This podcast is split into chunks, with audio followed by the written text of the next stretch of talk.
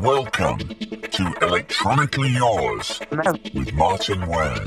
Hi, it's Martyn here, Electronically Yours, as always. Uh, well, this was a lovely interview that I've just done. It's uh, with Sarah and Chris from Dubstar. Uh, and I have to admit, I wasn't totally familiar with their work, but having done a lot of research about their stuff, I'm a big admirer of their songwriting, and they are absolutely charming people. There's a lot of kind of intelligence going on behind the songwriting. And intelligent pop, as I mentioned in the interview, is becoming a an endangered species. So here they are, Dubstar.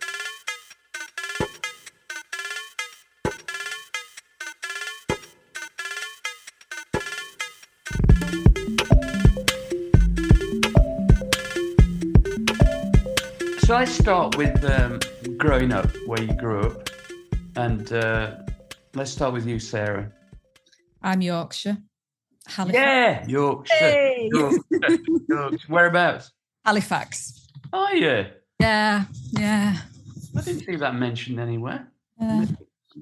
Oh, Halifax. Well, I'm Sheffield, of course. So Yes. um, very happy about that. So we're off on the right foot. Aye. Um, and uh, how about you, Chris? Um, I'm from uh, Gateshead in Tyne and Wear.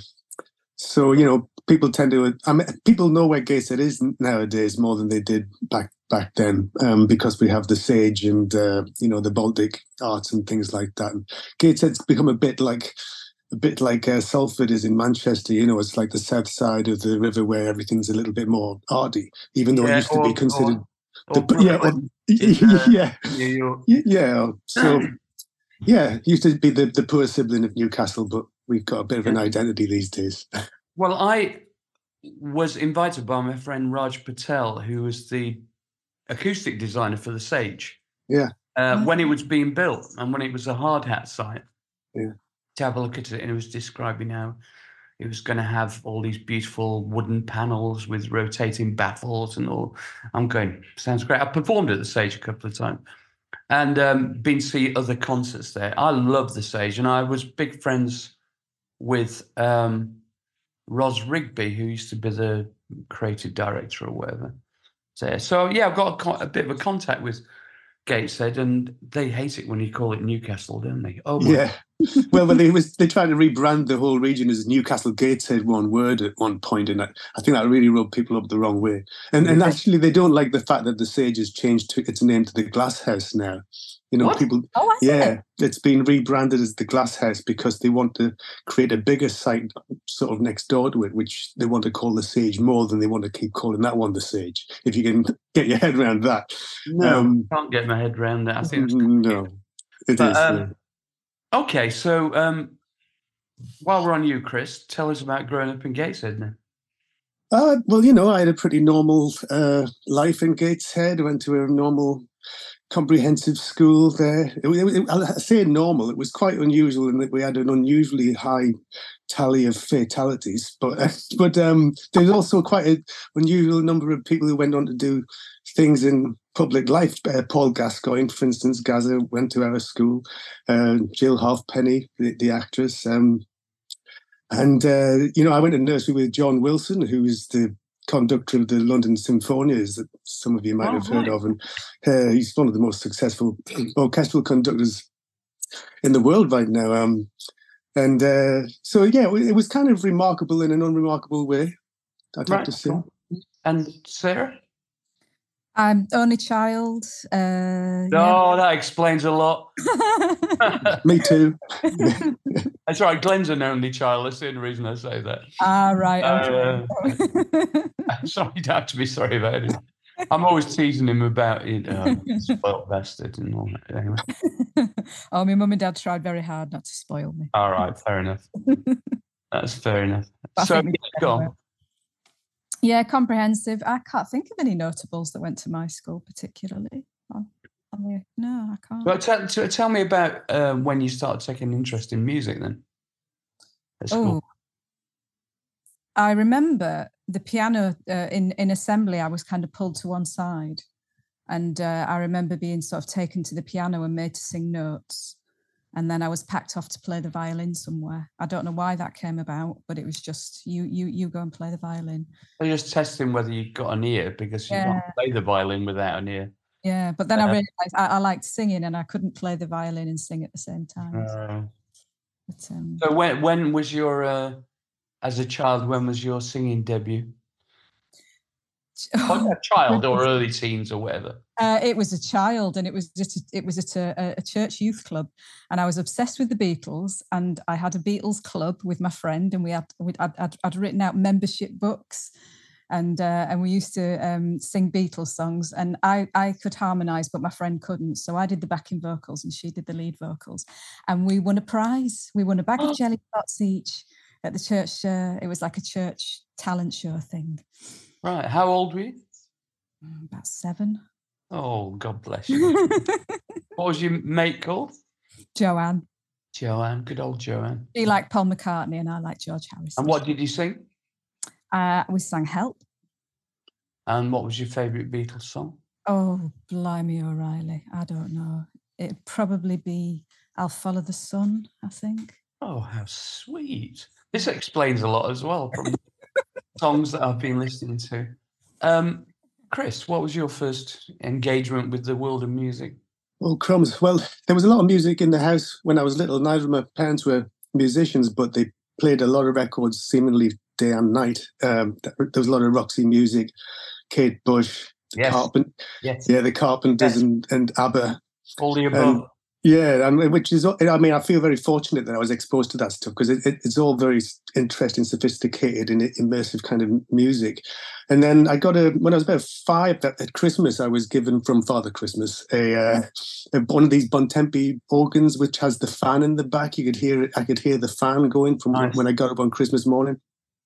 Used to have a bit on the left hand side where you could play entire chords with one finger, you know, and That's my kind of vibe. yeah, and I, but I, I found that kind of was mind There is the expanding. finger of yeah and then uh, i guess i was seven when i started playing acoustic guitar and I'd be i was i definitely identify as a guitar player since then um although you know i obviously like to dabble with the keys as well to this day Did you? Um, why do you think you were more attracted to the guitar? i think it's just the immediacy the, it, the there's something about it becomes an extension of your physicality in a way that I'm, I'm sure that you know you, when people who are great at playing the piano and really can make the feelings just flow straight through their hands and it all comes out sounding like it does in their head. I just find that the the guitar felt like it was just an extension of my body uh, straight away. I was like almost as soon as I picked one up, I kind of knew how it worked. Well, it's Um, much easier to. Uh, I mean, it's not easy to form the chords, and it hurts your fingers a bit, and all that stuff. But Yeah, it's much easier to be expressive on a guitar yeah than perhaps. on a keyboard until you get very good on a keyboard, which Yeah. I, have done, by the way. So, um, Yeah. So as a child, I, I guess that you know that that's more appealing, perhaps quickly. yeah, yeah, Yeah. okay. Because I tried, you know, I went through the whole thing of. Uh, the mistake I made was when I first got some money, went to school, uh, went to work. I thought I want to be in a band, you know, so I bought a Gibson SG copy. Oh yeah. But what I didn't realize at the time was they had very light steel strings, Mm. uh, which actually were quite physically, and they had a very high action because it was cheap. Oh. So it was like, really? Like cheese wires on your fingertips. Yeah, cheap wire, exactly. Yeah. And I I should have started with something a bit easier, really. But anyway, no, uh, anyway, it put me off for life. And I'm here today, so there you go. Um, I tell tell us about the Jones. Oh right. Well, the, the Jones. Jumping um, forward a bit here, but I'm completely disorganized, so I apologize. Yeah, I mean the Jones, I guess, started in about 1991 or two, but there was it was like a fluid membership. There was there was me and Dubstar's original programmer Steve, um, and then other people came and went. Sarah ultimately joined. Now we, we were doing we were doing songs which ended up being in in the first Dubstar album, such as like Stars and Not So Manic Now and things like that. But um, at the time, uh, Steve, the f- first programmer, was doing most of the singing. Um, but Sarah joined the Jones and she started to sing the occasional song in the set. And uh, you know, towards the end of the set, she would do a couple of songs, often like a cover of the Velvet Underground Sunday Morning or something like that. Lisa, yeah. And then, but it became really quite instantly apparent that the the small following that we did have really liked Sarah, and um, they just she she stole the show, as it were. Um, and it wasn't very long before we had the conversation where we thought Sarah should be the, the full time singer of, of the, the group. So that, in a nutshell, is the Jones story. Would you say, Sarah? yeah, yeah. And uh, so, um, interestingly, that kind of parallels with um, um, when Vice Versa became ABC. Right. Because originally Mark White was the singer, Hmm. and then Martin Fry came in originally as a keyboard player and a backing vocalist. Yeah. Did a couple of songs, and everyone went, "Hold on a second, Right. This is something different." And that's when they evolved into ABC, and he became the lead singer. Mark very generously stood back. Mm. Oh, bless him. yeah. Do, you- do, do, do you know ABC at all? Have you ever met them? Yeah. yeah. No. Oh. I, oh, you. I, I mean, I know them well. Um, the music well, but uh, Yeah, no, yeah. I, I once was met in a restaurant. In, I was in a restaurant in Camden, and I saw Martin Fry at a table nearby, and I was quite excited to see him. Um, but I think I saw Martin in Starbucks that time when we went to London. And we, stayed, and as we well. stayed at the Britannia, and I'm sure I saw Martin in the Starbucks on England's Lane as well. Yeah. Yeah, all, all of my heart's one of my favorite singles of all time. Oh, it's I beautiful. Yeah. Love that.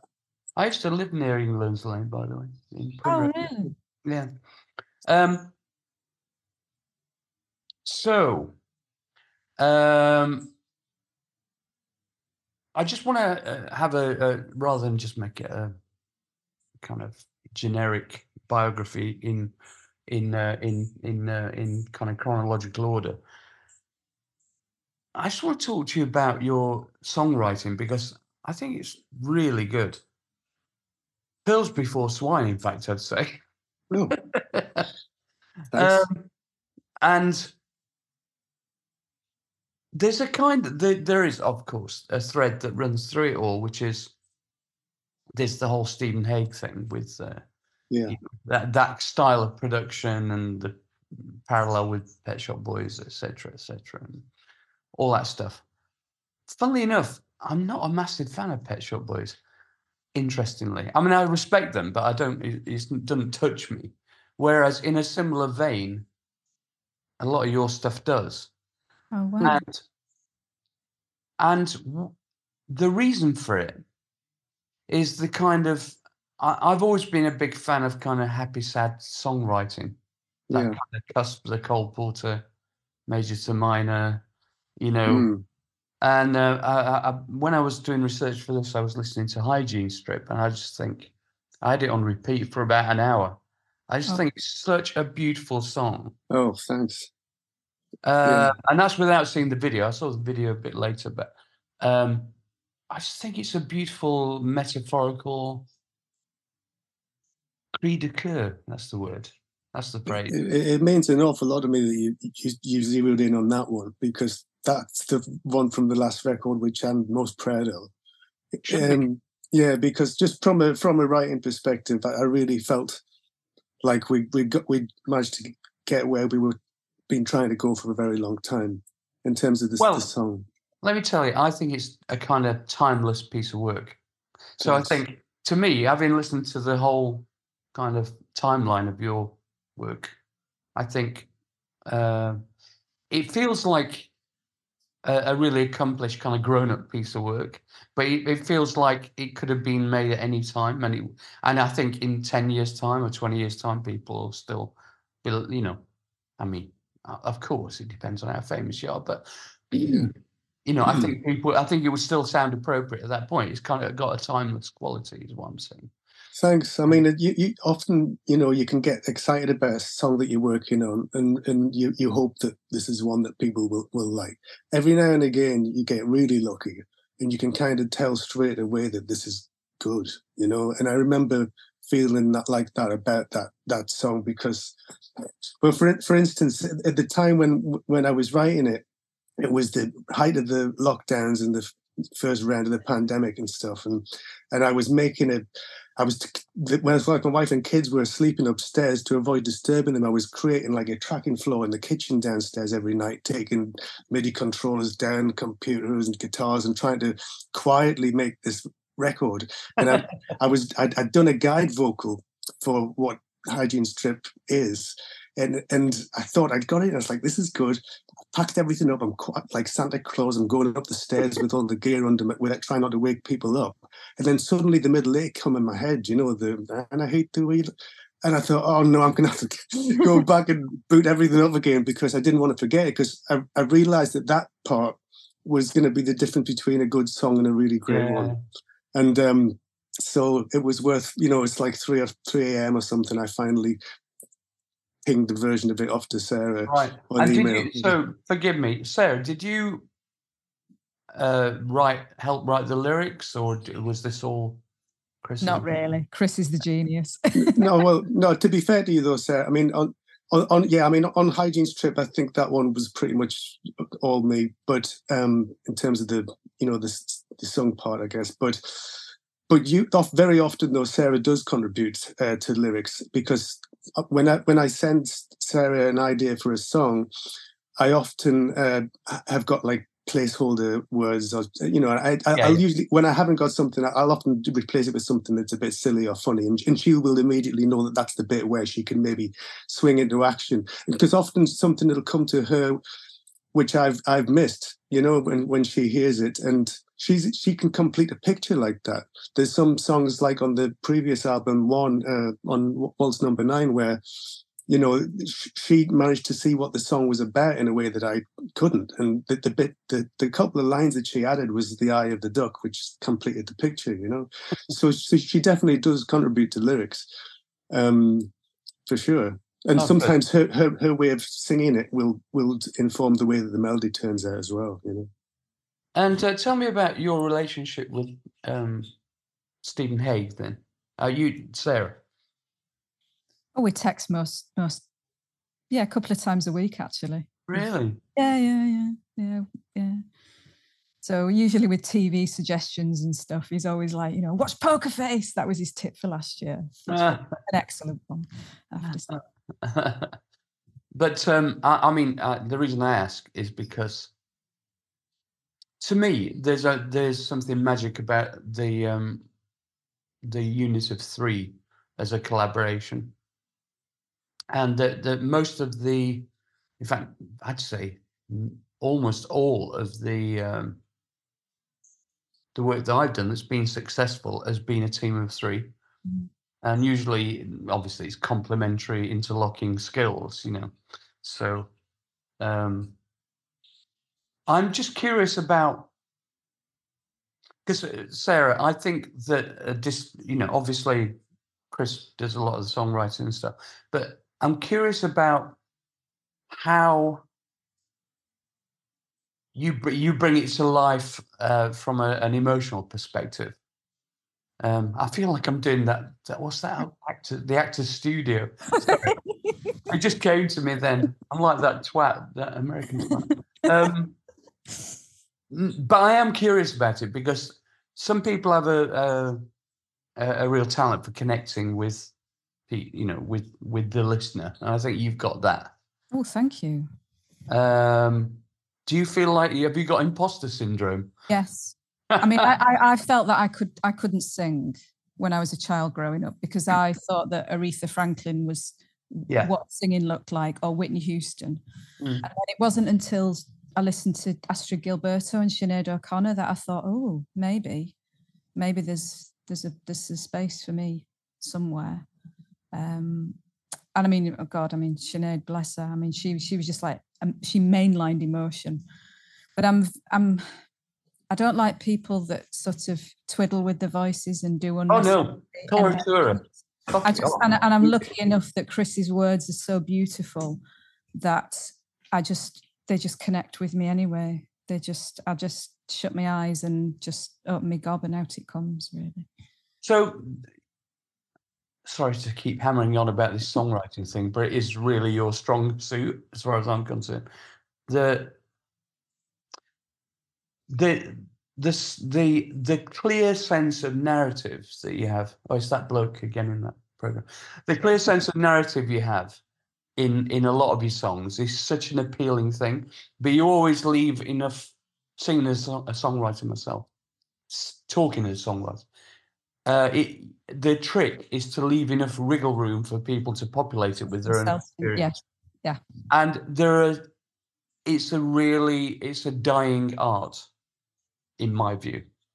Um, unfortunately, it's now left to a lot of kind of country and western singers and stuff, um, which is not my taste. But you know, it's it, it's still respected in America, but in the UK, it seems the charts are just full of generic stuff. So what what who are your favorite? All right, I'll start with you, Chris. Who, who are your favorite songwriters? Oh, crumbs. Uh, yeah. Um, I mean, I, I, you know, all of the main ones. You know, I used to, like I said, I used to love the the Roxy music stuff, and yeah. I love Bryan Ferry's the, the, lyrics in those songs, um, and the Kate Bush stuff. Uh, you know, I, I really loved the Smiths in the mid '80s, uh, Morrissey and Marr. You know, I, I loved all that. Um, I love the the Beatles uh, and and ABBA. I, I I get got all of that. What's um, your favorite ABBA song? Wait, do you know what? Um, oh right, that, that that's tough. I, am I'm, I'm going to say it's the Visitors. Uh, right, yeah, right now. oh, interesting. Uh, the minute it is, you know, it has been for a little while. It did, you know, I I, I would have said SOS. And for some reason, when I heard that when I was a kid, I just the chords are amazing. Oh, beautiful yeah, I mean, just really, I, I still get a real lift from that. Um, they're just brilliant pop music. Uh, so I like "Lay All Your Love on Me." That's my favorite. Oh, yes, mm-hmm. yeah, yeah. Such an amazing song. And well, yeah. the production actually, as much as the songwriting. Uh, Sarah, what about you? I like "The Day Before You Came" because it's just I, the it's the detail in that, and you just think English isn't their native language, and yet they've got all these incredible, like very dated references. But like the book she's reading, it was it Harold Robbins or something? I can't remember. But it's it's just like it's just I I just loved that. I did a cover version of that for BEF actually with oh. a singer called David J. Roch from Sheffield. It's really good actually. Um, the day before you came, yeah. Oh, it's wonderful. Yeah. Anyway, um, I wept when I went to see the show. It was just oh yeah, what, overwhelmingly amazing. I just I just spent most of it in tears. I was, I was new ABBA show. You mean? Yeah, yeah. All right. Is it really good? Yeah, it's phenomenal. Yeah, yeah. Just from like the the emotional perspective, you know, oh, you, you're a kid and you're singing along with them, and your voice is melding with theirs, and it's just like, oh my god, it's just amazing. Well, this is interesting so because when we started the Human League, it was ABBA were as uncool as mm. it was possible to be for the you know for the NME crowd and all that stuff. But uh, with me and Phil and Ian being contrarians, we used to go on and on and on about ABBA and their songwriting, and because it was all disco is dead at that point, you know, and um, it was all white guitar bands, you know, and um, I'm quite proud of the fact we stuck to our guns, and now they're legends, aren't they? Absolutely. Not that they need my endorsement, but uh, there you go. Um, so hold on, I'm looking at my notes here. Yeah, so the, just going back to hygiene strip for a second. Mm.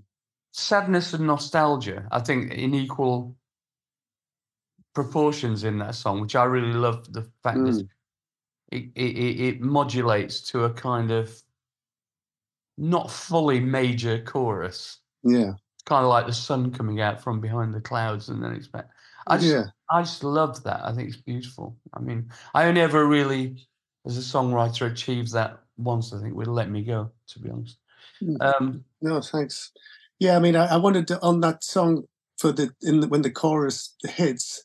It, it's very claustrophobic in the verses and feels very close and tight and I really wanted it to sound when the chorus hits like Sarah is kind of floating above the, the strip, and you could really feel the, the like the, the oxygen rushed into the scene.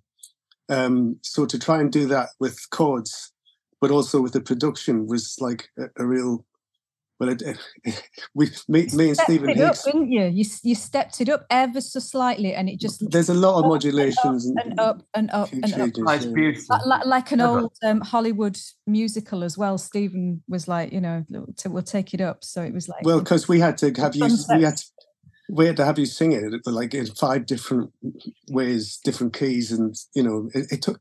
I think that's the most time I've ever spent on trying to get the keys right and all the different parts for, There's a lot-. There's a lot of musical intelligence going on in that song, and it's evident to anybody who understands, you know, songwriting. Yeah, Um, what do you feel about songwriters like, you know, Jimmy Webb? I suppose is. oh yeah. I mean, I I love uh, Lineman yeah, and I mean, things like that. By the time I get to Phoenix, yeah, I, yeah, I, I, yeah, I could have mentioned him earlier when you were asking about yeah, that. Is, yeah.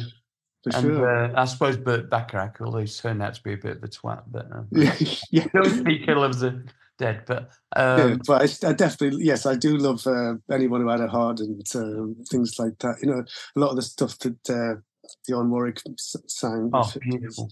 is amazing stuff. Mm. I did a cover version of um, "Anyone Who Had a Heart" with with Sandie Shaw, and you know, because uh, Sandie Shaw and Cilla Black were like rivals Yeah, yeah, uh, at that period. And then when I first suggested it to Sandie, she said, "Oh, I can't-" you know, I mean, it was like really hackles ro- rose." and- But then, Yeah. she said, right, I'm going to show her how it should have been done, and I think it actually is better. I'm not big, yeah.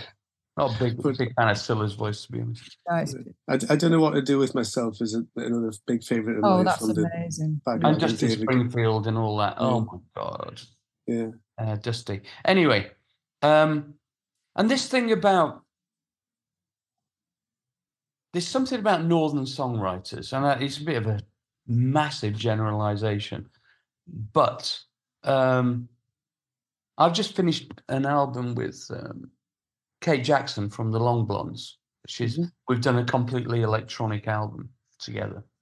She's gone solo now, and um, and a lot of her lyrics are about this kind of hybrid of kind of kitchen sink and universal themes as a kind of co-metaphor i think is really uh, that's the way i describe it that kind of domestic drama yeah. uh, and uh, there's a certain element of that uh, in your work that that um, I, I I- find. What what do you think about that?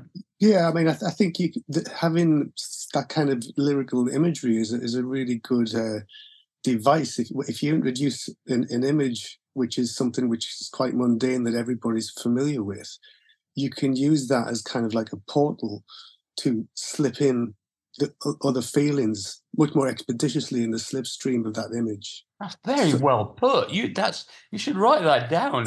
So But it's you don't like- need I've, I've never, recorded. It's fine. I've never really thought about it beautifully before. stated. Yeah, that would I've never really thought about it before, but that's like why you know I mentioned in hygiene strips that I hate the way you look at my shoes, you know, I love And that like- line. and then because that everything that follows that, you know, you, it, it it exposes your listener's heart to whatever you want to do next a little bit. It's like the glass in Lighthouse. The image Yeah. of the glass. That that's what sort of sucks me into it. That metaphor, yeah.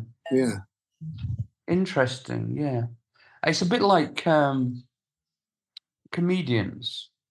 It's a cliche, and they go, uh, you know, in fact, it's become such a cliche, they use it as a joke in their acts normally. They go, all you got to do, you know, to get the audience on the hook is mention a brand name. Hmm. So if you go Right. Mars Bar or, you know, Tide washing powder, it always gets a, a kind of a tingle of recognition in people Yeah. and they're off. Victoria Wood was the genius Yeah. That, she? Yeah. Yeah, but that's all she did. I, It's I feel masterful. unfair. I'm sorry, I'm feeling a bit naughty today. I do apologize. um, politics. Anybody interested in that? Oh God. I know it's a, it's a difficult and uh, horrific subject at the moment, but I just thought I'd mention it. I won't dwell on it. You know what my views are. So, uh, I, I suspect that we have a lot in common. We'll just leave it at that. yeah, but like you know, as, as an ethos, we've always tried to avoid talking about uh, Fair enough. politics too much. But but uh, you know, suffice to say, I think that we, we probably wouldn't fall out very much. No. Okay. on we the need a lot subject. more, a lot more love in the world, a little less division. You know, yeah, Oh God. voices need to start healing and not dividing for their own. Well, unfortunately, you know, we're looking at um, Epstein Island, aren't we, at the moment? Mhm. Uh, yes, we once are. you, wa- wa- once uh, people are blackmailable, anything's possible, and that's Yeah. that's what that's all about. Um, They're going out of their way to avoid mentioning that, though. It's, it's the thing with Epstein is that they, they like to talk about him as, as the, the, the disgraced financier, but they, they tend to be doing a merry dance to avoid talking about the bigger picture, which is what you were just touching on there, Martyn. You know, well, it's, th- that's what the it's a giant blackmail machine, it's a big honey trap. Yeah, a, a giant honey trap for paedophiles. What Yeah. a grim concept. Anyway, uh, let's move on to something more cheerful. Um, there are certain things about, you know, I've talked about how much I like your songwriting and stuff. Now, intelligent pop is a endangered species as far as I'm concerned. Um, do you have any tips of current artists that you really like? oh, crumbs. My mind always goes blank on that question. Yeah, mine too, by the way. Yeah. Um, Sarah? but- Yeah? I must. I mean, I must admit, uh, you know, in terms of the, the current music thing, I find myself looking a little bit more at some of the mainstream things rather than like always looking towards the indie sort of uh, newbies. I mean, I've, I've, I've- for instance, I've, I've never heard a Miley Cyrus song that I didn't like. Um, I usually enjoy that stuff when it comes to, uh, you know, I, I like Dua Lipa. You know, um, Yeah, I do too. I do you know do. what I mean? Lana, I mean, Lana Del Rey. Yeah. yeah, I mean, none of these people are particularly new. I'd have to say. I mean, now they've been around a few years, but um, but I find myself more interested in what those artists are doing at the moment than any kind of of the fresh out of college acts that I've heard recently. I, I think there's a there's a, a woeful lack of great guitar music anymore. Um, uh, it, it used to be a time when there was always, um, and by by which I mean great guitarists. Uh, you know, I mean, where are the where is the current Johnny Marr or or John Squire or do you know what I mean? I mean, I'm not a, a huge rockist sort of lover of of having guitar heroes, but I think having a really melodic, very musical, a great guitarist in a group can is transformative, especially to this the songs. And uh, I just I don't see where they are. If, if all of the sort of indie guitar bands that are out there, I'm thinking like, well, where, okay, so where are the great guitar players? Yeah, I was um when I was doing research for this. Uh, um, one of my favorite things comes up. You know, the Facebook recommends things based on your preferences and everything. all Yeah. that. So um, that uh, that live version of "Comfortably Numb" with Bowie and uh, Right. I mean, the guitar sound for Dave Mm. Gilmour, who I, I've met a few times, is really Oh, sweet. it's amazing. Yeah. Yeah, incredible. I mean, but it's pure melody. Yes. That's the thing. I mean, the sound is very attractive, but his form of expression, there's nothing kind of yeah, he's not just shredding. flashy you know. about it. It's Yeah. about it's about it's about engaging the spirit, you know. That's right. And, um, anyway, so uh, for those who haven't seen that, you should go and find it on YouTube. Um, I want to talk about client. Oh, okay. I know this is Dubstar mainly, but uh, let's talk about client. Um, how did that come about? I saw you perform, by the way. Did you? I did. You supported. Um, you you did a couple of support tours, didn't you? We And I- did Ladytron, Erasure, Carl Erasure. He was on the Erasure tour. Yeah. Yeah. Very good. Basically, I was sat on the sofa being depressed after the end of Dubstar, and I got I I, I I'd, uh, I got a phone call, and it was from Mike Smith at EMI, and he just went, "Oh, te- the good woman from Techniques looking for a singer. Would you be interested?" I was like, "What? Yeah, yeah." Yeah, he says that they're going to to support Depeche Mode, and the singer's dropped out. I was like, "What?" Wow. So it was literally off my sofa and then shoved onto stage in front of, uh, I think it was 45, no, 38,000 Holy shit! screaming Depeche Mode fans in Warsaw, and, and Depeche hadn't played there for about ten years, so there was an absolute state of hysteria. And uh, I remember Andy Fletcher taking me to one side before we went on stage, and he said, "Sarah, they might throw uh, they might throw things." So he said, "If they throw if they throw coins, stand still." Because you know it, it, it will hurt it, you know. And he said, uh, "But if they throw shit, run."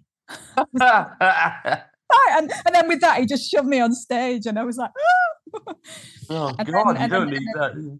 And that and that was the warm up gig for Leipzig, which was 145,000 people, which was just like incredible. And and and there was one person on the front row, and they had a little banner with Sarah on it. Oh, that's nice. so lovely. I was like, oh my goodness, because we, we we just went on and we, we just thought, you know, we're there to to entertain.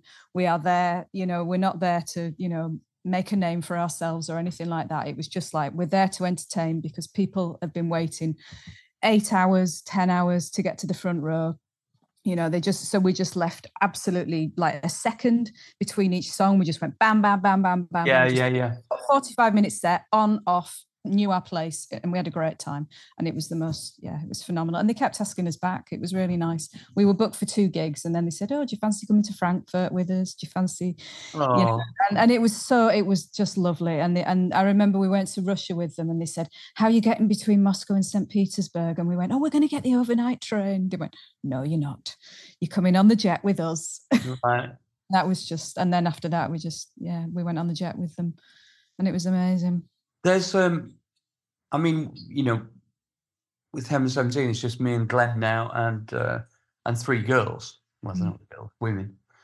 Um, we call them the girls, and um, I'm a big believer in female energy on tour because I think it's um, it makes me feel happier being around women. Always have done since being a kid, actually. I don't like that big macho band thing at all, at all. I probably wouldn't have ever carried on doing it all this time if it weren't for the kind of. Uh... Yeah. Anyway, so uh, yeah, I, I, I, I think you're right with that because I, th- I think I, remember we did a, a coach tour. We were on a tour bus with two other bands, with Covenant and like Rotterdam. They were like you know uh, sort of uh, Scandinavian bands, and we did like a, a, a, a month tour with them. And they were so happy when we came on the bus because we, we got on the bus and it stank of feet, and I, and we got a bin Oh. bag and we chucked all the dirty trainers in the, in, in the in the bag and we put it to the back and then my Jo Malone perfume was sacrificed and we sprayed lime basil and mandarin all around the back of the bus and we just had a lovely time with them and they were really they really looked after us. And they were like you know they let us use the showers first so we got the hot water which was lovely. And then you know what but I remember one of them just said Sarah do you have a nail brush I could borrow? I went of course I do. You know it was lovely. I was always there with the sunscreen and whatever you know but it was oh, it, was just so nice. They were so nice to us, and we just had such a nice time together. It was a yeah. lovely tour I think the male thing can be an issue uh, on, on tour. In fact, in the studio, I I'm, I I never wanted to produce bands after a certain time because they were dealing with all the politics of all these proto alpha males was just getting on my tits, frankly. I found it quite difficult being the only girl on a tour bus with Dubstar. Yeah. I found that quite hard. I remember, I remember being in a dressing room somewhere in Finland, I think it was, and I was trying to have a wash and I was waiting for my fake tan to dry in the shower cubicle. And you, Chris, were chucking the rider over the top of the thing, going, hurry up in there, what are you doing? Oh, I can't. I can't remember, so I can only apologise.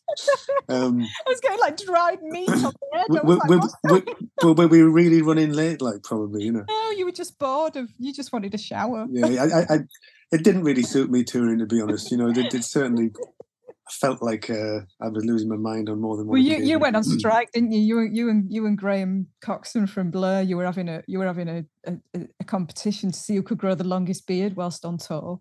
Oh, God. I Or felt- got the that longest. sounds beard. like you lost your mind. yeah, I mean that's the thing. You, you become Colonel Kurtz very quickly, don't you? You know? I felt like that. We did our first American tour last year, and I'm halfway through. I mean, I, I enjoyed being on stage. It's all the bit in between that drove me Yes. Yeah, Yeah. traveling and everything. you have to have a certain disposition, don't you?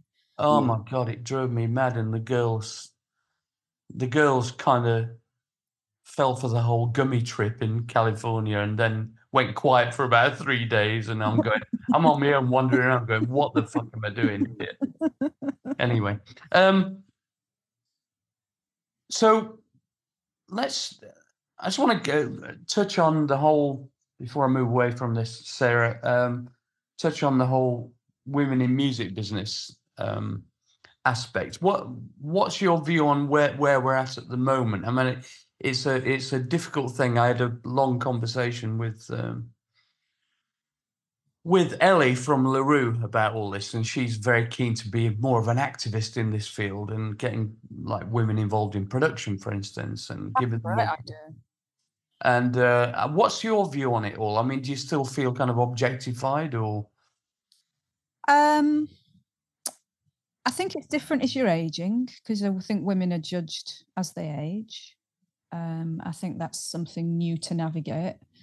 Um, I mean, I think getting women involved in production is like that's a fantastic thing. That's really it's good. something that needs to be encouraged? It, yeah. it is. I mean, I remember when we did client and we started a club and we tried to encourage female bands and female DJs, and that's what we tried to do with our club. But there just weren't enough to go around, um, which was really sad. But it, but it, I I think there's been a progression from sort of.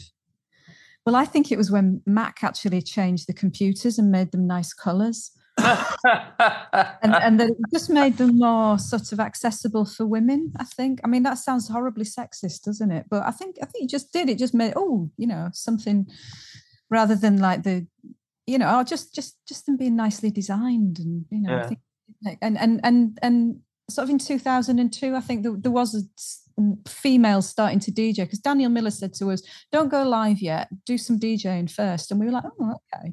So we started a club and started doing some DJing. And then there was sort of Miss Kittin around and Peaches, and they were like making, causing quite a, a, a- fuss, which was really nice.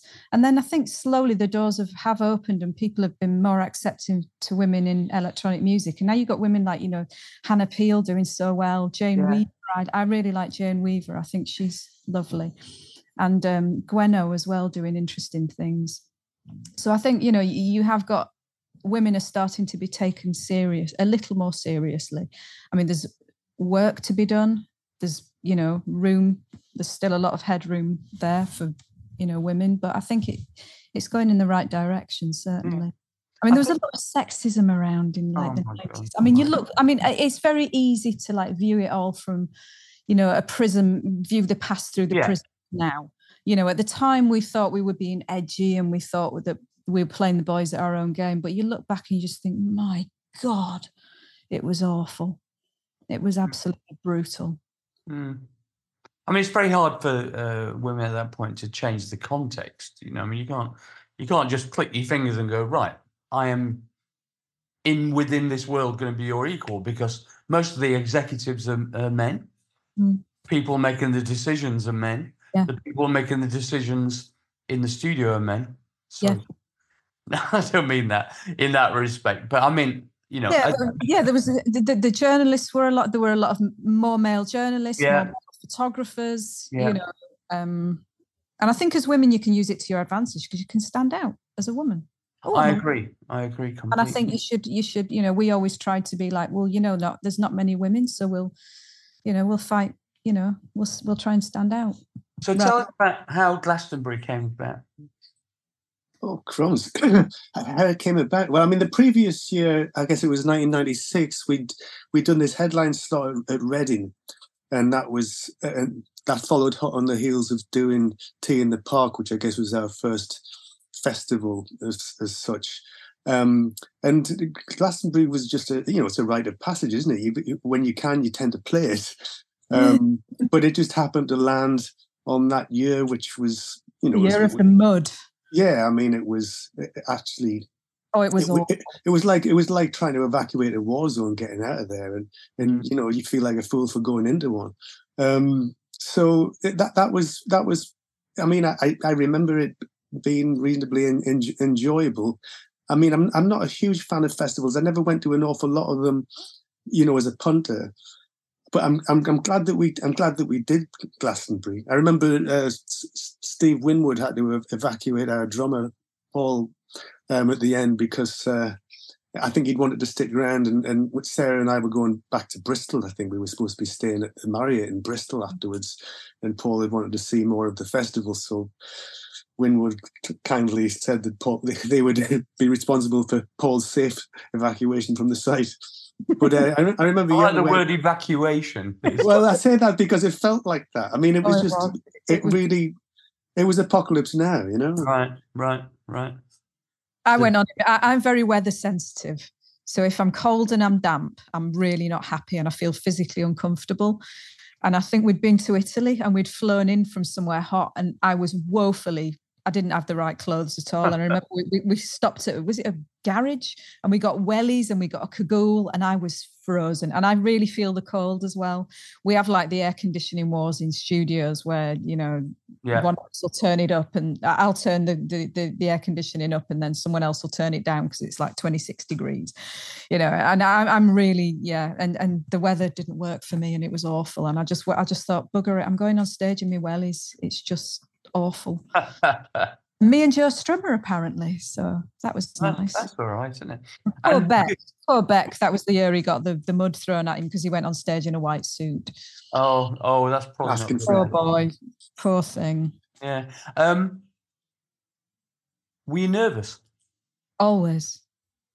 Always, always. I saw the video of it. I was looking at it, and I thought it reminded me of uh, when we started the Human League, and me and me and Phil on stage, and Phil used to grab hold of the mic stand yeah. and not shift like oh, go this, I'll yeah. fall over. You know, yeah. it, it, wasn't quite that, but he, he, did look a bit nervous. Sounded great though.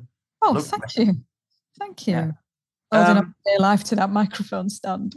It's always got to be a straight microphone stand as well. I'm very fussy about. Oh yeah, Glenn is so fussy about the microphone stand because he does all that fucking Rod Stewart thing. all that up, and I'm, it's just it's one. Got to have a, a, solid base as well, solid round base. Yeah, yeah, that's it. Yeah. yeah. So he, uh, yeah, he's he's he's just one step short of doing power slides on stage. ever since he ever since he did the Holy Holy tour, you know, the kind of Bowie tribute thing with Visconti and Woody Woodmansey right. and he was playing, he, he was singing all the songs. He's like turned into a rock god now. So. Oh, I have my. it's quite good. I quite like it. Same time. Yeah, yeah. I just see. I can see in my mind's eye how it might have gone if we'd decided to tour with early Heaven Seventeen. It would have would have quickly turned into, you know, Depeche Mode. I think leathers and darkness. Good name for an album. Uh, so okay, so where are we? So stars. What a beautiful song, by the way. Thank nice. you. Another classic. Um, was that your most successful song? Well, you know, it, it was. Um, I suppose, in the ultimately in the chart position, it was one which charted the highest. Although it, it was it was following hot on the heels from "Not So Manic Now," which charted slightly lower, but it stuck around in the charts for quite a bit longer. Right. So I, it's funny. I think I think "Not So Manic Now" is perhaps the song which uh, people who haven't necessarily heard of Dubstar have, have nevertheless can remember that song. You know, it's, it's, it's, it got a lot of uh, radio time. Um, so yeah, Very stars. Catchy. Very mm, catchy. Yeah. So, but yes, I mean that, that first album is the one that we always struggle to live up to into commercially. You know, I mean that we certainly right. had our biggest hits. I think on, on that first album. It's, it's, it's, you're always in constant uh, fight with your past. I think when you have a, a, a successful debut album. Yeah, it's true. I mean, ABC are the classic example of that, aren't they? Yeah. Well, to a certain extent, Human League Mark II as well. You know, yeah. I mean, how are you ever going to surpass Dare? You're never going to. Yeah, it's um, brilliant album. Yeah. Yeah. Um, uh, so, what? Which of your own songs? Ask Seraphis. Which of your own songs is your is is your favorite? Do you think? Oh, blimey, O'Reilly. Um, I think at the moment it's Love Gathers.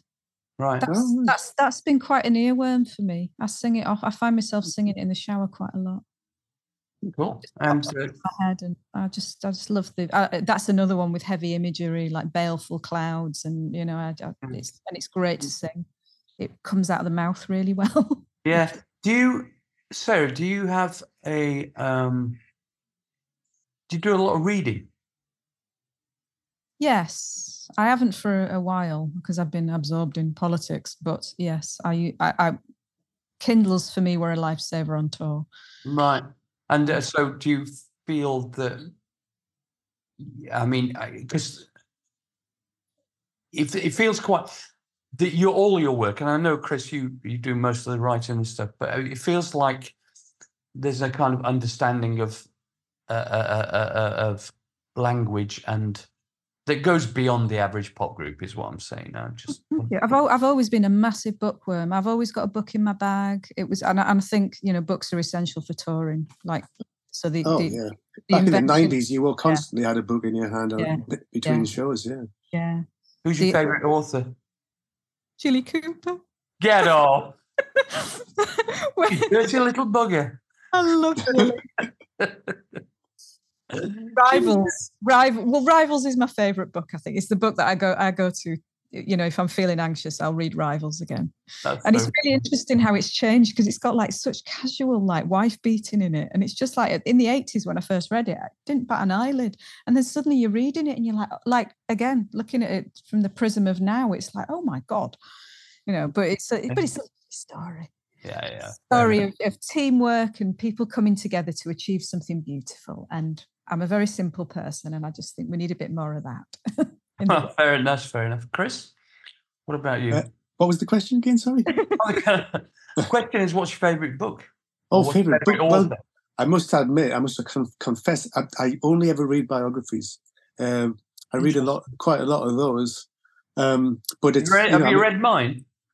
Do you know I haven't? But I, I fully intend to. Yeah, I, I, I Yeah, you would. I would that's Uh, def- well, definitely on the wish list. compulsory. Yeah. Yeah, I mean, Sarah's got bought me the Britney Spears one for Christmas. Actually, I was just I'm bu- busy getting stuck into that. I mean, I I, I don't just read books about um, you know my heroes and stuff. I mean, Yeah, for instance, yeah. I have about several hundred books about Elvis Presley. You know what I mean? And I don't sit around listening to Elvis all day.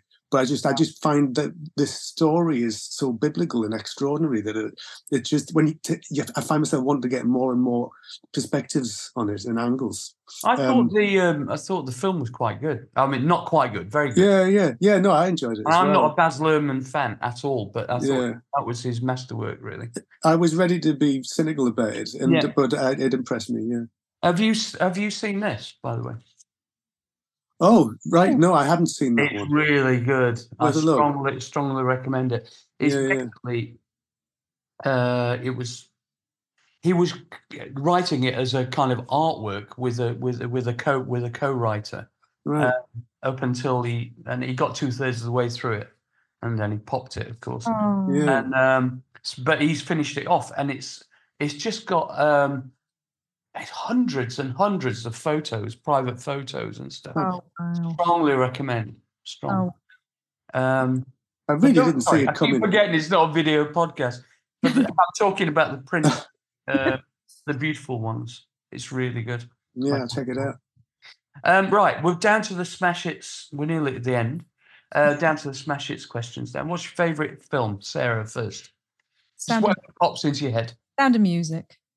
Oh, bless you. it's again, it's something that's good that I've grown up with, and it meant something very different to me as a child than it does now. Because the Nazi thing just went over my head as a kid. Yeah, It was just, yeah. it was just a singing family, and I used to sing the songs, and I used Yeah. to pretend to be Julie Andrews in my back garden.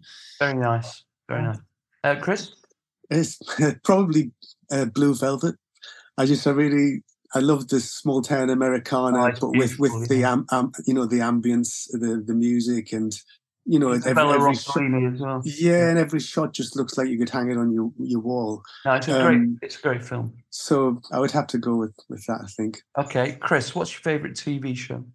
Well, leading on naturally from that, probably Twin Peaks. Funny enough, um, I just I just absolutely loved that for all of the reasons that I just gave for for Blue Velvet. I mean, I, I know a lot of people tend to moan about, say, you know, that the second season wasn't very good. It, it's not that the second season wasn't very good. It's just that the first season was probably the best television ever made. You know what I mean? And it's kind of hard to Yeah. sort of live up to those kind of standards consistently. Yeah, have you Um, have, have you um well I, I listen to a lot of audiobooks and uh, biographies, autobiographies. Mm. Uh, have you listened to his autobiography? No, I haven't. Yeah, No. you should check it out. It's very, very good indeed. Yeah, I certainly will. Yeah. Uh, read in his own voice because he's got quite a laconic style. yeah, Guy a bit simple, and of course he completely isn't. It's yeah, yeah. interesting. Um, Sarah, What was the question? uh, what was the question? TV oh, show- oh, no, TV show. TV TV show. show. TV show. Sorry, yeah. Game of Thrones. It was just something Wow. I didn't expect to like. Um, and my my boyfriend was like, "Come on, let's watch it. Let's watch it." And I'm like, "No, it's Dungeons and Dragons with tits. I'm not going to watch it." Yeah. And then like three minutes in, I was absolutely hooked, and I've I've rewatched it the whole lot, for a few quite a few times over. matter of interest, I've never, I really can't get into it, but I've watched five, ten minutes of it. I know there are tits, but are there any cocks? No. There actually is a couple Oh of cocks. yes, there is. Yeah, that, yeah, you do. I think there are a couple. Yeah, because Sarah forced me literally to watch, to watch Game of Thrones because I was very resistant. I just it Yeah, was you not, were. the, You, yeah. not the kind of You thing I ever would have expected to like. violence. But I and- must admit, I I, I, I ended up I, I loved it. It's the characters. I think ultimately it's the the characters. You know, just get you hooked. Okay. Um, Sarah, what's your favourite book? rivals Jilly Cooper. But Right. Al- Al- Alice in Wonderland as well. That's always been with me as a child. Um, Cool. Okay, Chris. Um, right, yeah. I mean, I would probably go with because I do the biographies. Probably like Albert Goldman's Elvis book is, you know, even though it's so flawed and everybody hates it and it's very dark, it's just so readable you can't put it down. And I've, Cool. I've read that one a couple of times, um, but it, it's very hard to pick though. There's there's so many. Mm. Yeah. Yeah. Um, Chris, who's your favourite lyricist? Oh crumbs! Goodness. They're not That's meant re- to be easy. These questions. Yeah, that that's really tricky. I, mean, always there's- try and throw a curveball at. Yes, that's that's that's really hard. Crumbs. Can you go with give Sarah that one, then give me a chance Oh to think no, about no, it. no! I'm I'm still. Oh, Oh can I say? Can I can I say Chris? Oh, Oh, you can. that's that's That's so beautiful. Thank you. But um yeah, I mean, you know, I, I, there's a time when I probably would have said Morrissey um, Right. at one point, but uh, I, I don't know. I, don't know. John Lennon's pretty good. Um, I really like uh, Mark Hollis's lyrics, actually. Oh um, yeah, yeah. even yeah. though some of them can be, seem almost inscrutable. But again, there's this, like we were saying before, you know, there's there's enough room there for you to project yourself into it, Yeah. and I think that is important. Um, Yes. yeah. Uh, yeah. Okay. Um. So we'll start this time with Chris. Mhm. Uh, unfulfilled ambition. Oh, right, that's obvious. Um, which probably obvious to Sarah. Now, this is don't judge me, but I I really regret the fact that Sarah and I have not yet done a Christmas song. Um, and it's not Wow. it's not because it's not because uh, you know everybody thinks oh it's a money spinner it's like a very reliable revenue uh, stream because every year it comes around or whatever that's that's really not the motivation it's just because i think when you get a, a good one I, I love the fact that it just becomes part of people's lives. And and the, the fact that it comes around every year um and you know because christmas is such an important and sentimental thing for people. You know it's about family and, and you're at home. And to be to be part of that for people i think would just be an incredibly rewarding thing. Um i think i would probably be inclined to not go for one which really mentions christmas very directly. You know i think like fairy tale in new york is you know it makes people feel festive and it, christmas is mentioned literally but but it's it's not really about christmas do you know what i mean um I, I wouldn't Love by Frankie. Or yeah, the power of love's a perfect example. something. always on my mind by the Pet Shop Boys. That always puts me in the mood for Christmas. Yeah. You know. Okay. Um, so Sarah, what's uh, your unfulfilled ambition? I'd like to play the Piece Hall in Halifax. I can, sort that out for you if you want. oh my god! Oh my god! I don't know whether we'd. I I, yeah. No, because my mate um, Aaron Castley Stewart, he's the kind of uh, he does the programming for it. Oh my god! I just think that the peace. Email me off, email me offline, and I'll I'll uh, I'll ask him. Oh my god! I mean, I just think that it's just so wonderful for Halifax that the Piece Hall has just become this like. It's incredible. It- It's it- just and come out of nowhere. And it's it's it's it's just wonderful for the town. I think it's just it's just lovely for Yeah, us. Yeah, it's changing the perception of Halifax completely. Yeah, and they've done like they've done filming there now. You know, they've done like Right. It's just ace. Okay, Sarah, next question. Which is the song that makes you cry Oh God. most? Or one of them? Oh, there's loads. Yeah. Um, I think the live version of Troy by Sinead O'Connor, but also bit of a curveball, but Romeo and Juliet by Dire Straits, because his voice is just so like it's like really flawed, but really honest, and it's Lord like is good, I think. and it's just like it's so beautiful it's such a beautiful song and that yeah that when he goes juliet when we made love you used to cry and it's just like oh my god it's just it's absolutely gorgeous so Chris?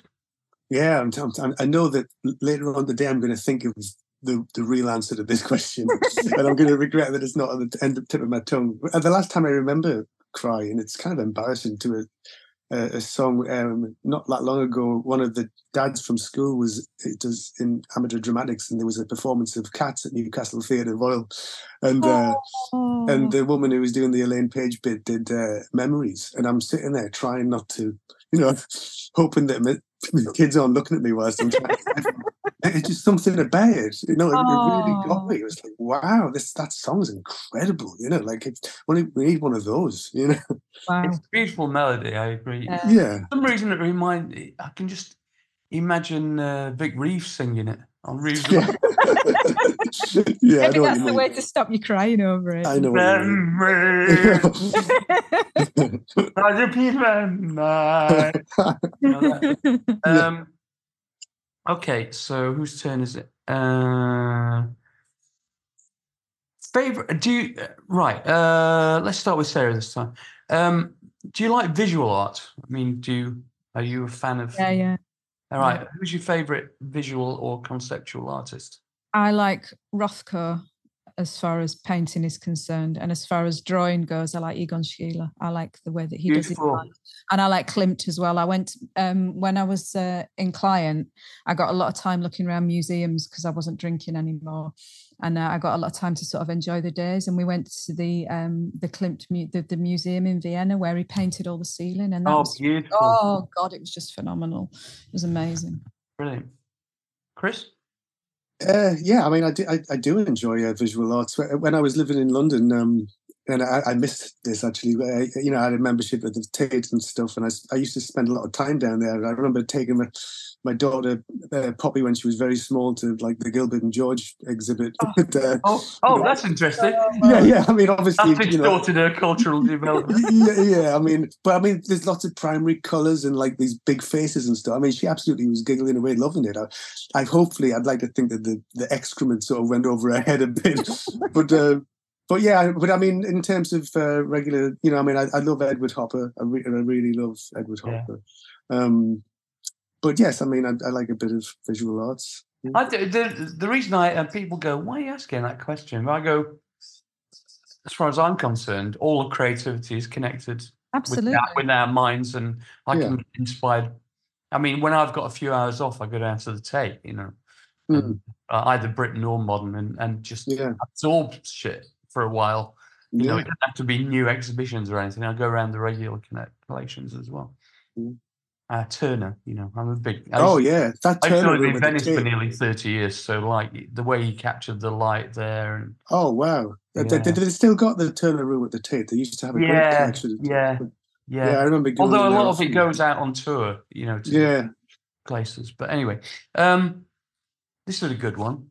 Uh, let's start with Chris.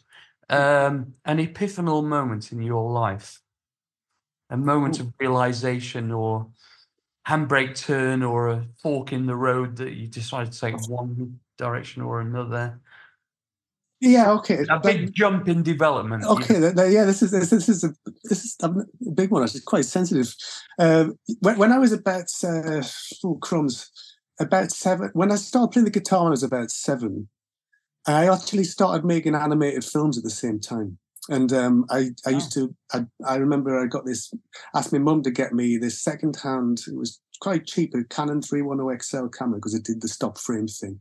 And I used to make cartoons or animate plasticine models. I could have quite easily got into that. Uh, there was something appealed to me about it as, as a young person. But, but, you know, the guitar, you know, I loved music and I was playing that a lot. When I then, so fast forward to when I'm about 11, I had this really unfortunate experience uh, and sorry to make it all dark and everything, but like, uh, I, I, basically I found my grandmother's uh, body, dead body in my oh, bedroom no. one morning. It sort of blew my head open. But it was so that's like 1984, and so I'm already been playing the guitar for about four years.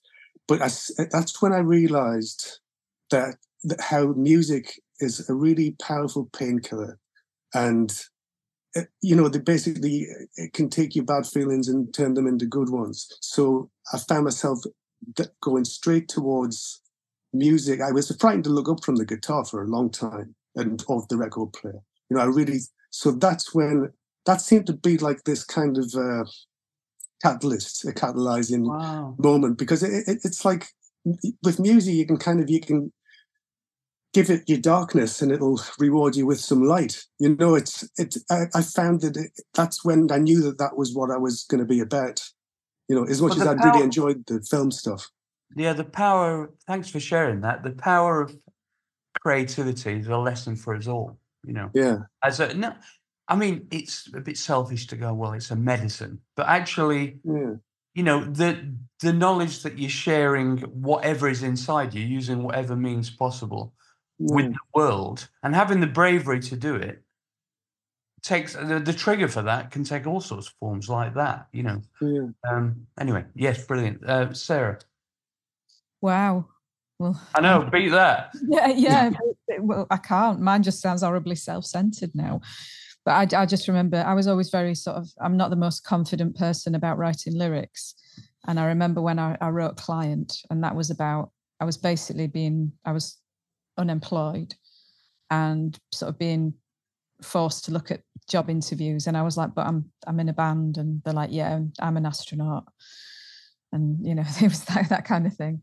And uh, and I just remember looking through all the job advertisements and writing you know we satisfaction guaranteed. That came from a, a job interview it's for a window cleaner anyway I was writing compiling this list and and and then I just started singing it and then fast forwarded a couple of years, and a guy there was a guy who got in touch from Germany, and he said he wanted to use do an exhibition on the whole around pinned around the whole song client, which wow. was it was a real thrill. It was just like so. It was like such a a validation for me because it was you know he, he, loved it. He was just like client as a marketing tool. And we went and we, we we actually played a show. And and then he did this presentation around it. And he, he, he wrote this whole thesis about this this song. And um, yeah i just remember it was really really it was in middle of summer in this non air conditioned room in this white cube in munich. In this that's great though isn't it? I mean it's lovely to yeah no i i mean you know i think everybody goes through periods of lack of confidence in their own creativity and you know certainly young people suffer from that a lot. I mean i've done a lot of teaching of young people and uh, confidence is the big uh, kind of magic we, we, need to nurture our creatives not take them for granted you know? Oh totally well yeah exactly. That's another political thing. Anyway Absolutely. Uh, final, final question um and this time to sarah. What's your favorite synthesizer? I like the novation bass Okay. Do you write bass lines? No, but I just like I, I, I, remember. I remember when we were doing client and we were doing overdrive, and that synth was used, and I just remember playing around with it and and really enjoying it.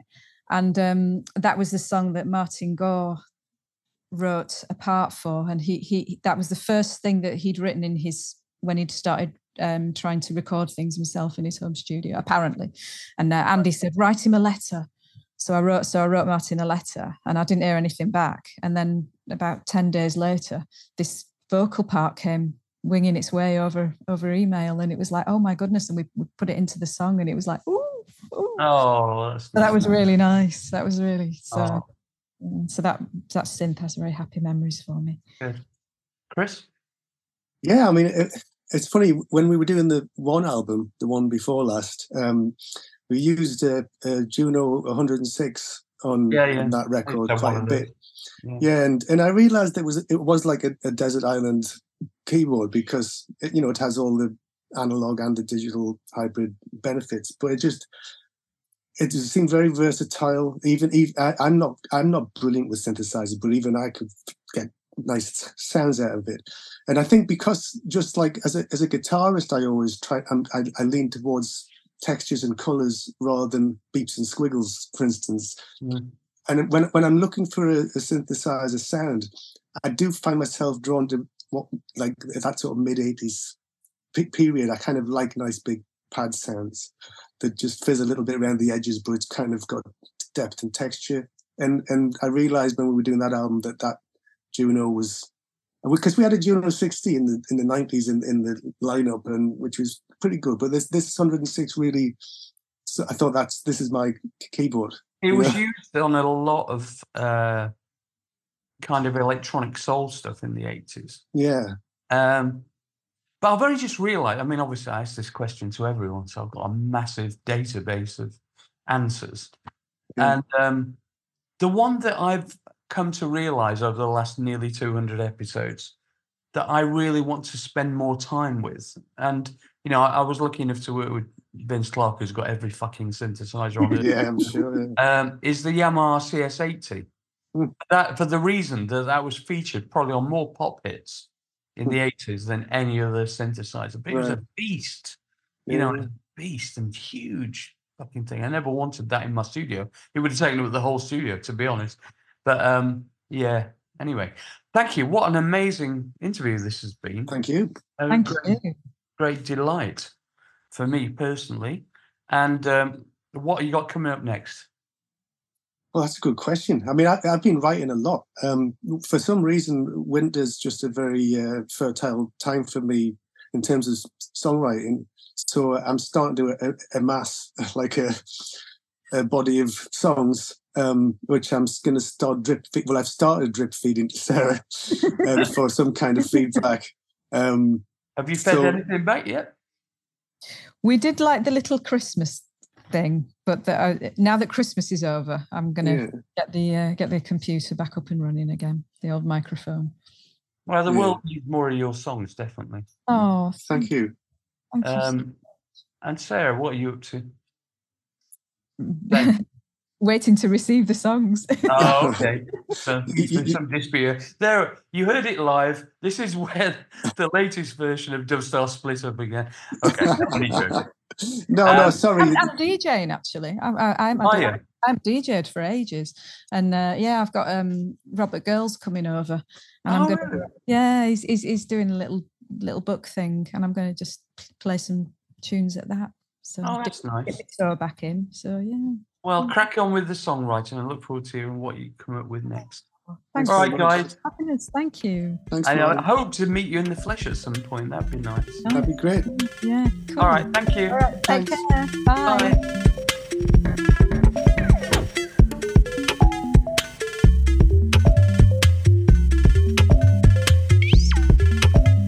Uh, that was Chris and Sarah from Dubstar. Lovely people, very easy to get on with.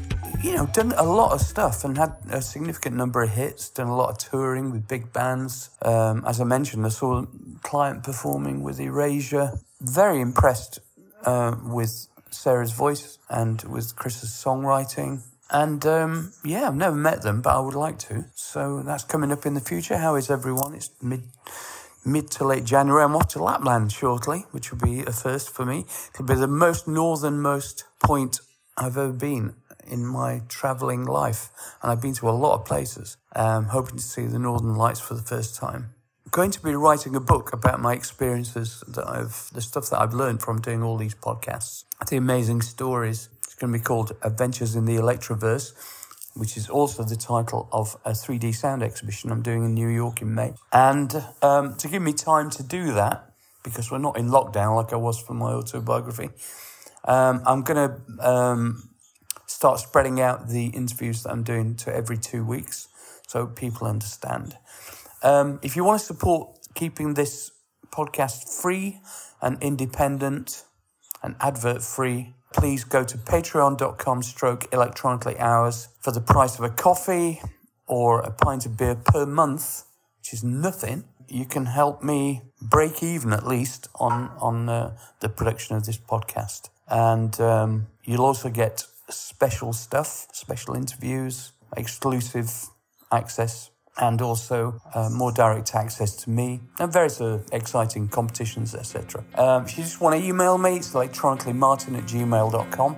That's it for this week. Another great guest next week. Bye bye.